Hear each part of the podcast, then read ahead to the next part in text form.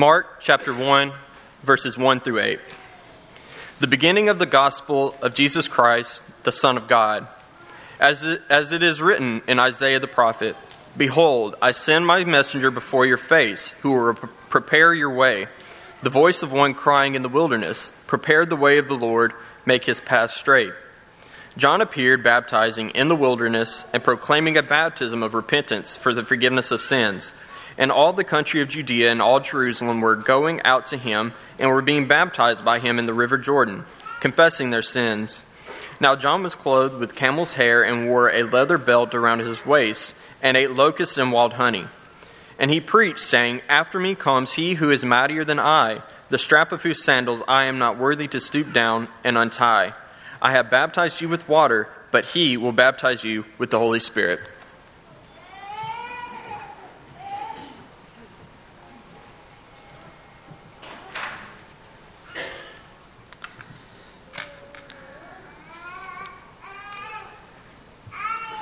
What a marvelous privilege we have this morning, as we do every day, to hear words from God our Father those that we've just heard read.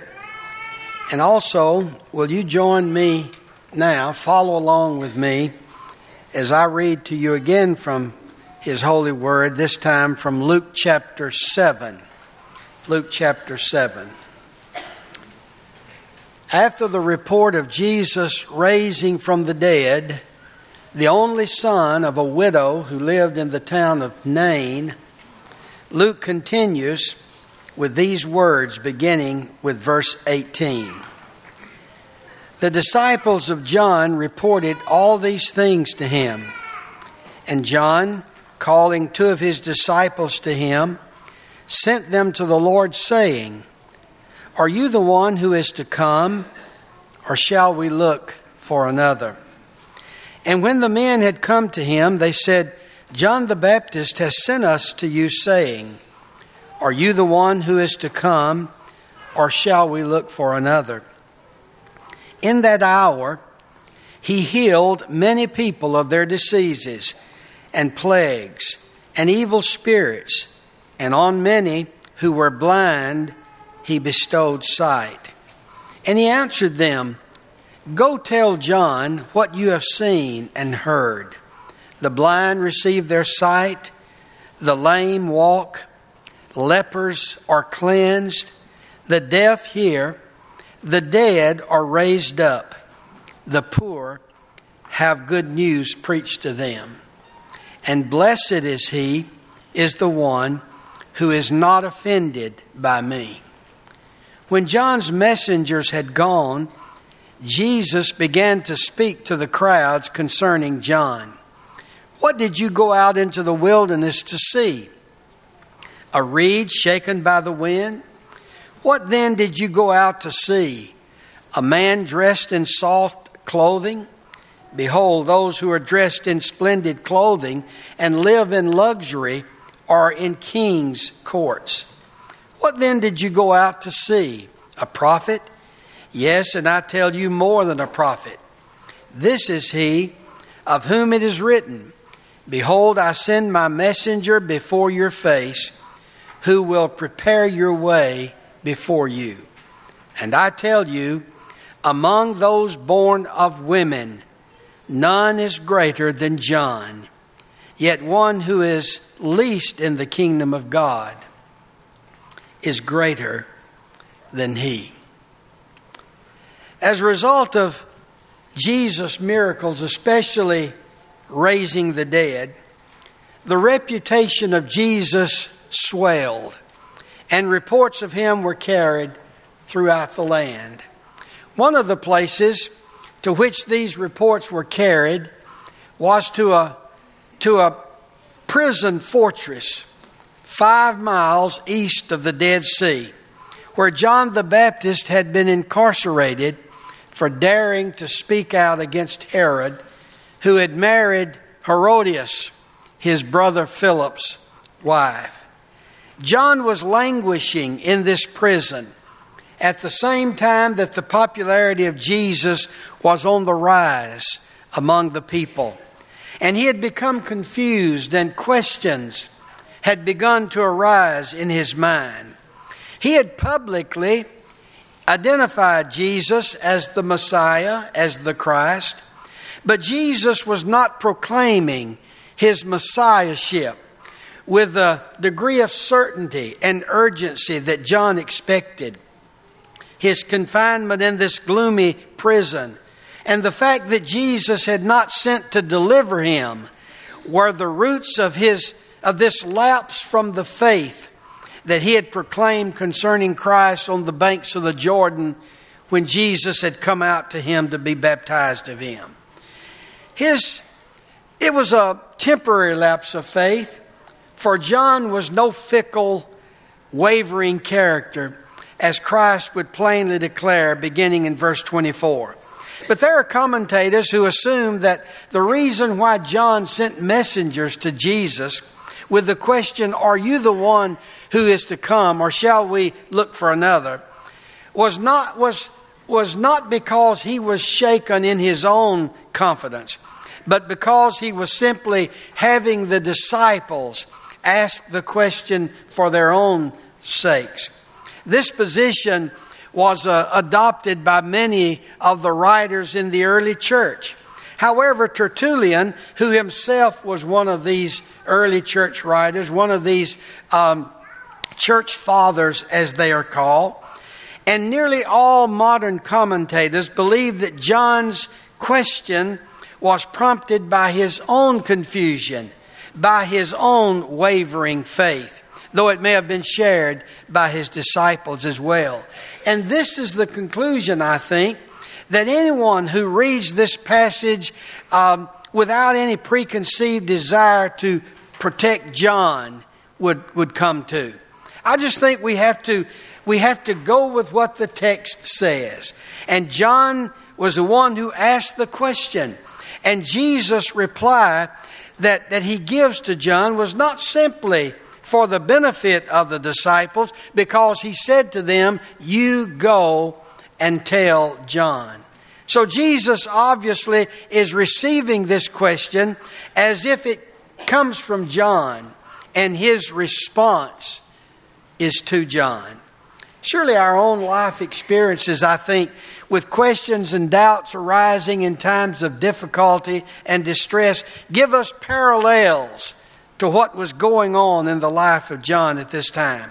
We can see how that, that imprisonment would be especially depressing to this prophet who, who preferred life in the desert, in the wilderness, and who was undergoing compelled inactivity and how that this would, would be would trouble his spirit and how that he might be tempted to think that, that if jesus was indeed the, the bridegroom might he not have at least spared a thought for the friend of the bridegroom who is languishing in prison besides all of this the work that jesus was doing as reported to him by his disciples did not fit the role of the Messiah as John conceived it. You remember that he had, a, he had in, in, in, announcing the coming of the Christ and his kingdom, he had talked about whose fan is in his hand, the axe is laid at the root of the tree. So, where was the winnowing fan? Where was the axe laid at the tree? Where was the consuming fire? This gentle friend of publicans and sinners was not what he had expected the one who was mightier than himself to be. Is it possible for a prophet of God to go through a dark night of the soul to experience doubts?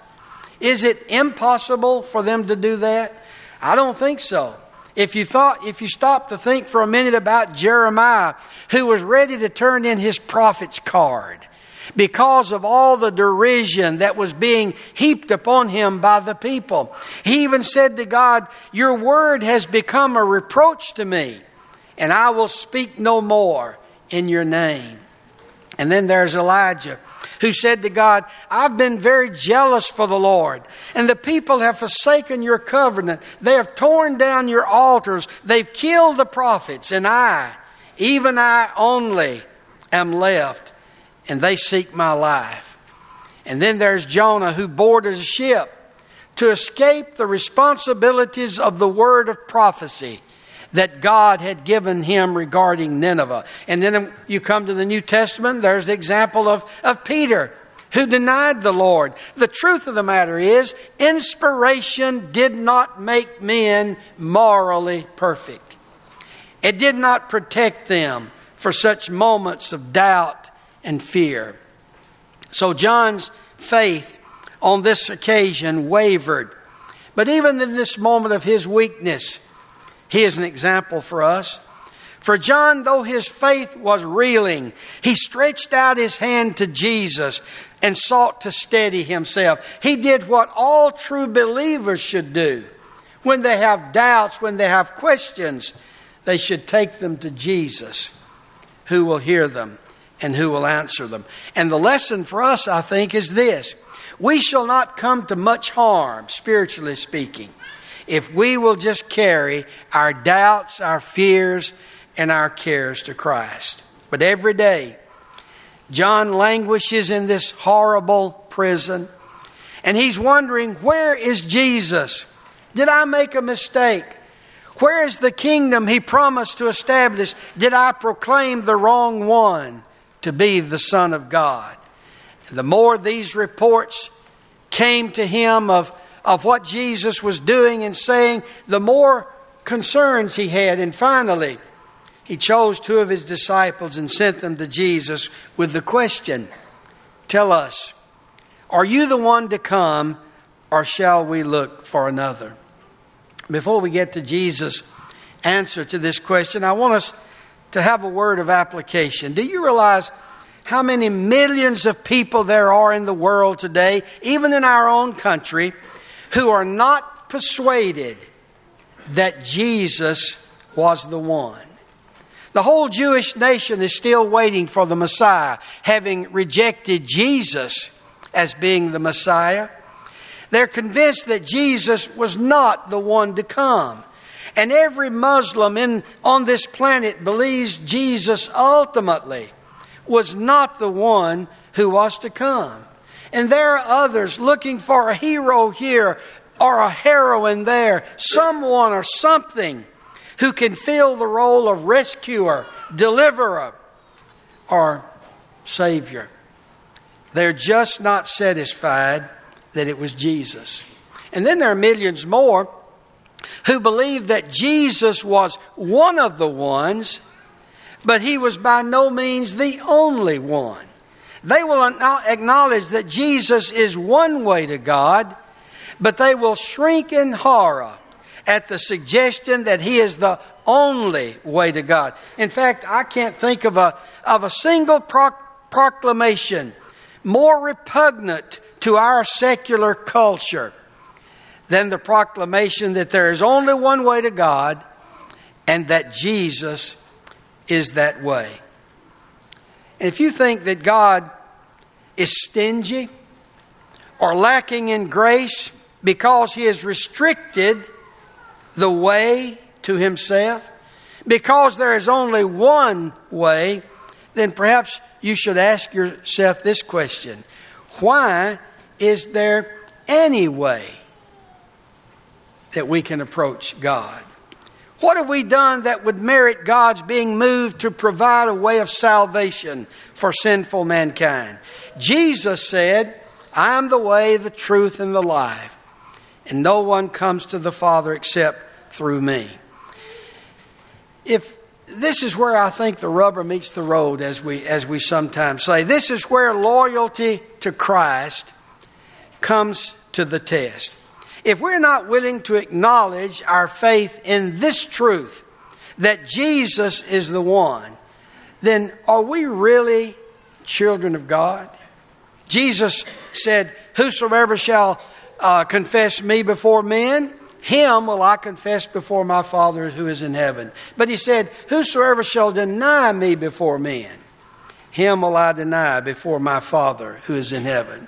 It's our duty not only to believe in Christ, but to confess that faith, whether it's in suffering for Him, if we're called to do that, or whether it's in serving Him daily, presenting our bodies, our lives, as it were, as a daily sacrifice unto God.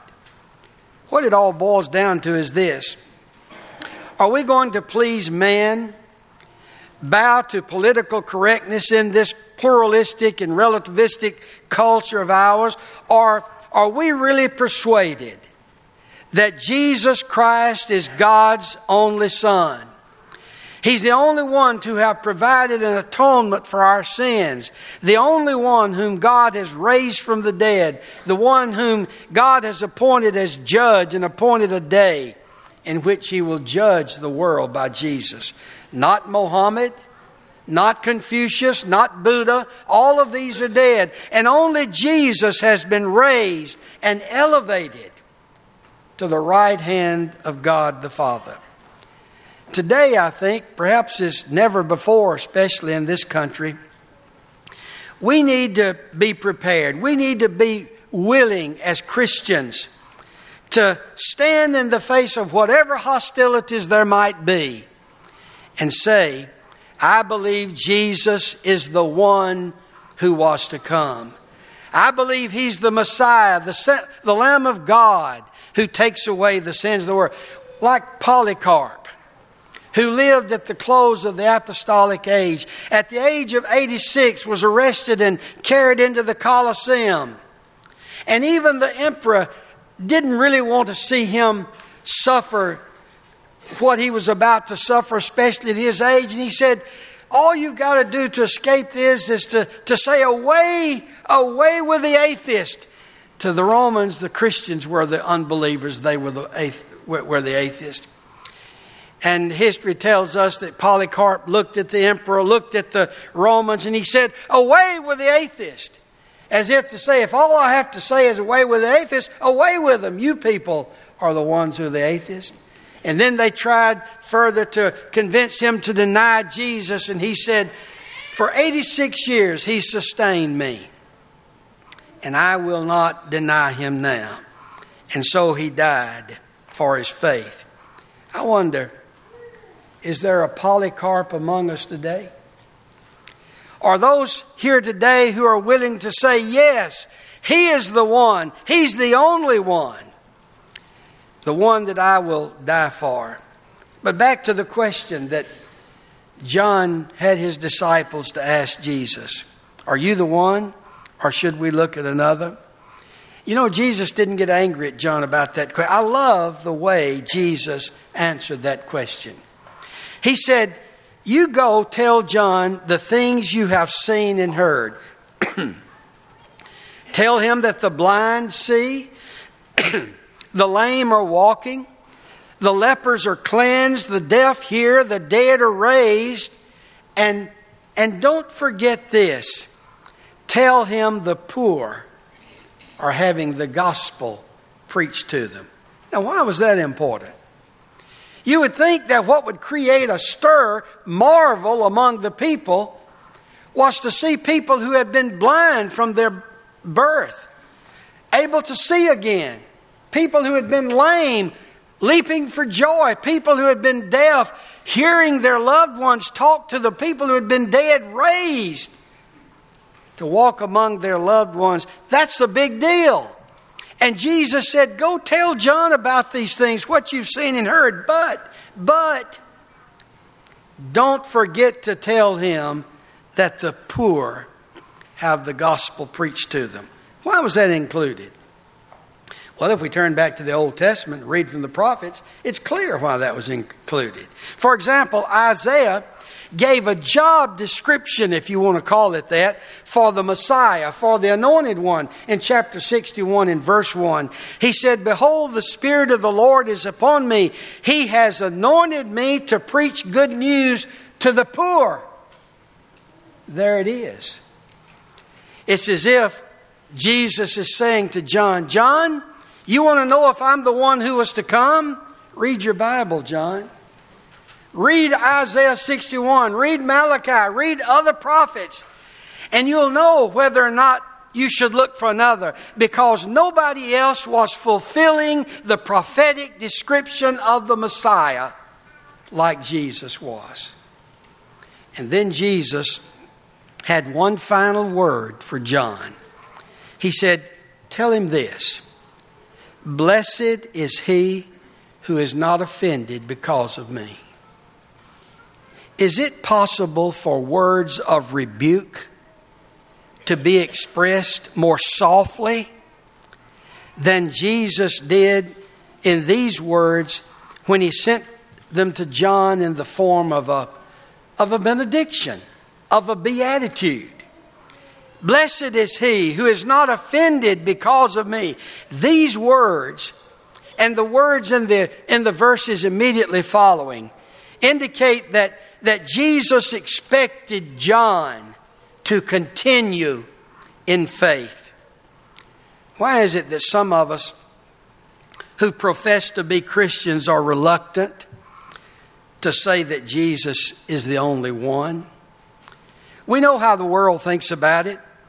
We know that it's utterly offensive to them for someone to suggest that there's only one way and that that one way is Jesus. And in an effort to avoid the offense that Jesus mentions here, but also to curry favor with the world, some will say Christianity is right for me, but it may not be right for you. You believe what you want to believe. You pray to your God, and I'll pray to mine. And in doing so, we deny Jesus Christ because Jesus is not just one of the ways, He is what? The only way. And Jesus said, Blessed is the one who is not offended in me. And now the messengers leave, and Jesus turns to the crowd and he gives a commentary about the man who had, who had asked the question. And what did he say? Now that John's disciples were gone, he didn't have to worry about them. Did he really unload on John? Did he say, What's wrong with this man? What's going on with him? Why is he vacillating in faith like this? Is that what he said? No. In fact, what Jesus says to the crowd after John's disciples had left basically was a hymn of praise for John the Baptist. Here's what he said Jesus turned to the crowd, and, he, and, and, and, and many of whom had been out to see, probably most of whom had been out to see John on the banks of the Jordan. He said, What were you looking for? What did you go out to see there? A reed shaken by the wind? A man in soft clothing? Jesus meant that John was not a softy. He was not a vacillating popularity seeker. He was not preaching only those things that the people wanted to hear. What did you go to see? John the Baptist, a man who came out of the wilderness, lived on locusts and wild honey, wore garments made from camel's hair, itchy, scratchy, garments made from camel's hair, who boldly addressed the leaders of the people who had rejected Jesus as a generation, who would reject Jesus as a generation of vipers. He was a man of courage and strength. And with these words, Jesus was affirming his confidence in the fact that John would ultimately stand by the proclamation of the Lord as the Lamb of God, which he had made, regardless of what his circumstances were, even if it cost him his life, as it did, of course. What did you go out to see? A prophet? Yes, that's what they'd gone out to see. A prophet. For 400 years, the voice of prophecy had been silent in Israel. Malachi had been the last prophetic voice. And then all of a sudden, out of the traditional meeting place between God and his people, comes this prophet proclaiming the kingdom of God and calling upon people to repent and to be baptized. You went out to see a prophet, but let me tell you, he is more than a prophet, Jesus said. This is the one of whom it is written, Behold, I send my messenger before your face to prepare the way before you. Jesus is saying that the Old Testament prophets not only prophesied about the coming Messiah, they also prophesied about the prophet who would herald the coming of the Messiah. He's not just a prophet, he himself is the subject of prophecy. He was the one who would come to prepare the way for the Lord, but according to Luke, more than that, he would come he was coming to prepare a people for the Lord. And that's a whole subject of his own. But the, the apostles were some of those that John prepared for the Lord. Jesus said, he is a prophet, but he's more than just a prophet. He's the prophet. He's the herald of the Messiah. He's the one who would usher in the messianic era. That period of time which God had been pointing to from the very beginning man's fall in the garden. Actually, before that time, before the foundation of the world. John was coming to announce all of that. And then he makes an astonishing statement. He says, Among those born of women, there is not a greater than John the Baptist. I asked my class a few weeks ago, it's kind of a quick uh, trick question, but I said, Who is the greatest prophet in the Old Testament? Someone caught on and answered. I think it was Cecil who answered it correctly. Maybe some others as well. But some said Jeremiah, Isaiah, Amos, or Moses. And of course, I said no. The greatest prophet of the Old Testament was John the Baptist. Wait a minute. You read about John. Yes, I know we read about John the Baptist in the New Testament, but we read about the Old Testament in the New Testament because the Old Testament era, the Old Testament period, was still in a way. John belonged to that period. And, uh, and so he said, among those born of women, that would get everybody. There's not a greater than John the Baptist. That's easy to understand. That's easy to understand. But then he said, He that is least in the kingdom of heaven is greater than John. How in the world are we to understand that? Well, let me say right up front, and then we'll explain a little bit more. Two things. John the Baptist was never in the kingdom because the kingdom had not been established by the time of his death. And secondly, the term greater has reference to privilege rather than character. So, according to Jesus, John was the greatest prophet. He was the greatest, perhaps, man of the Old Testament. Far greater, far greater in some respects than I am and you are. Greater in terms of his importance to the whole scheme of human redemption.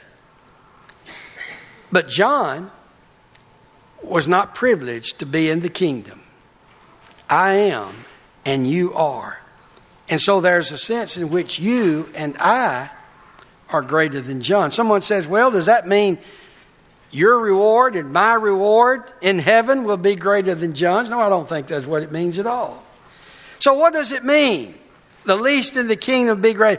I think that it means that even the least in the kingdom is in a state, a, a state of greater blessedness, enjoy greater privileges than John and all of those of his era did. As I said a moment ago, John belonged to the Old Testament. We read about him in the New Testament, but he really belonged to the Old Testament era. He was the herald of the new covenant. He was the forerunner of Christ and his kingdom, but he was still on the outside looking in when the kingdom was established. The kingdom had not yet been established. And so, anyone born after the death of Christ, after his resurrection, his ascension into heaven, after Pentecost, in terms of human redemption, are in a better situation than John was in. The Bible even tells us that even the angels, even the angels desire to look into those things that have been brought to pass by the finished work of Jesus Christ. The covenant we are under is a better covenant. We have a better high priest. We have a better sacrifice. Everything is better, the Hebrew writer says. And it all has to do with the kingdom of God. And there are those who believe the kingdom has never yet been established, it's, it's, it's in the future. But the New Testament makes it clear that the kingdom of God has been established in the past. Jesus coming into the world was to inaugurate the kingdom. John preached that the kingdom of God is at hand, and Jesus preached that the kingdom of God was at hand, and then he said, uh, If you see me casting out Satan by the power of God, then you know the kingdom of God is among you. So, the kingdom has been established. It's, it's very much real and very powerful. And because of that, our situations in terms of God's redemption is greater than that of John. You know, sometimes we think it would have been great if we could have lived back then. Those people were blessed beyond us they were able to see Jesus. It wouldn't have been good to see Jesus work miracles, to maybe even see his crucifixion, to see him after his resurrection, to see him as he was taken up into heaven. No, no. We're in a far better position than that. We're living on this side of the cross, on this side of his being anointed. As a matter of fact, we're in a much, much, much better situation. Well, someone says, How so? Well, this, this might be a good time to ask that question. Um, I don't know about you, but I, I have some concerns about our society. I'm not a gloom and doom person, I don't think.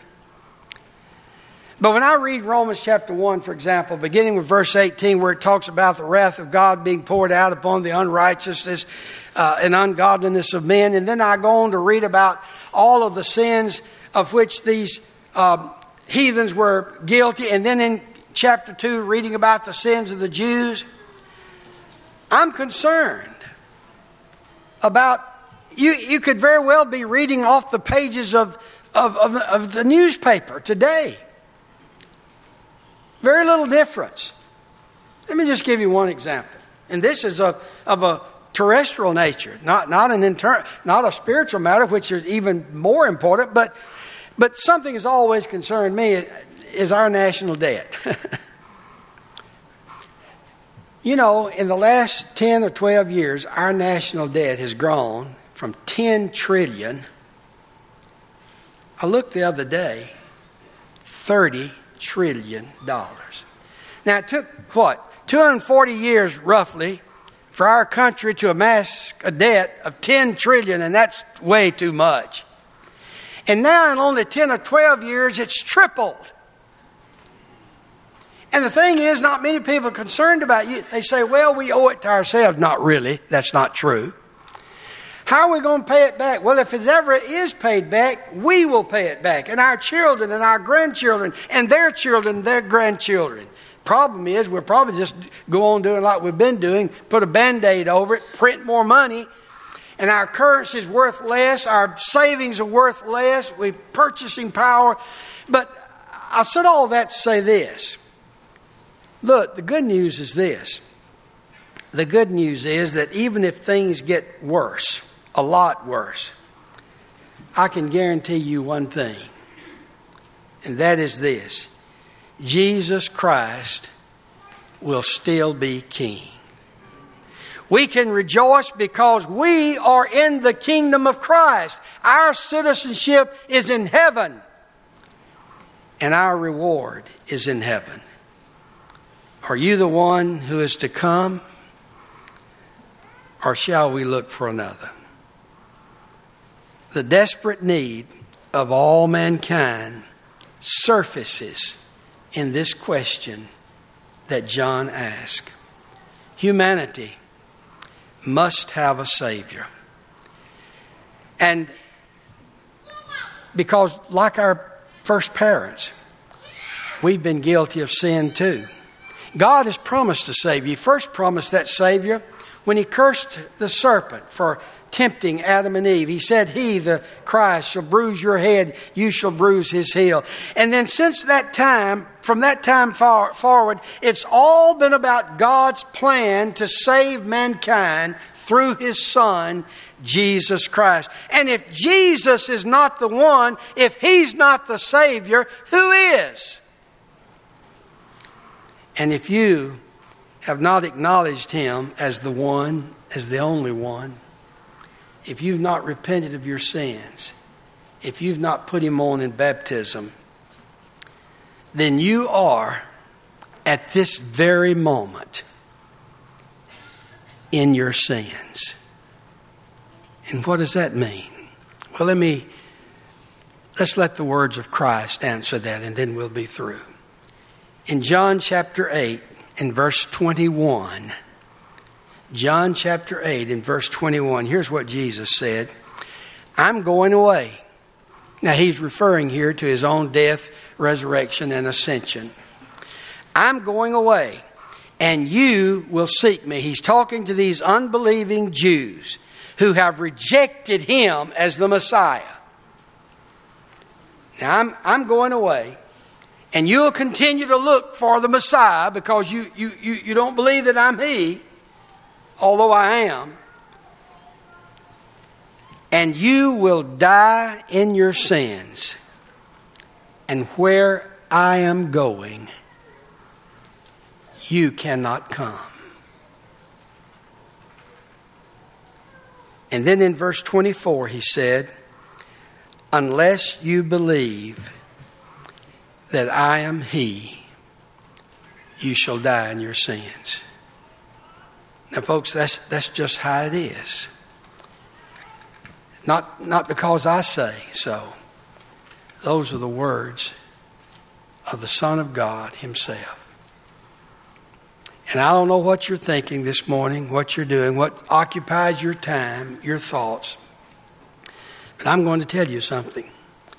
We're all headed for eternity.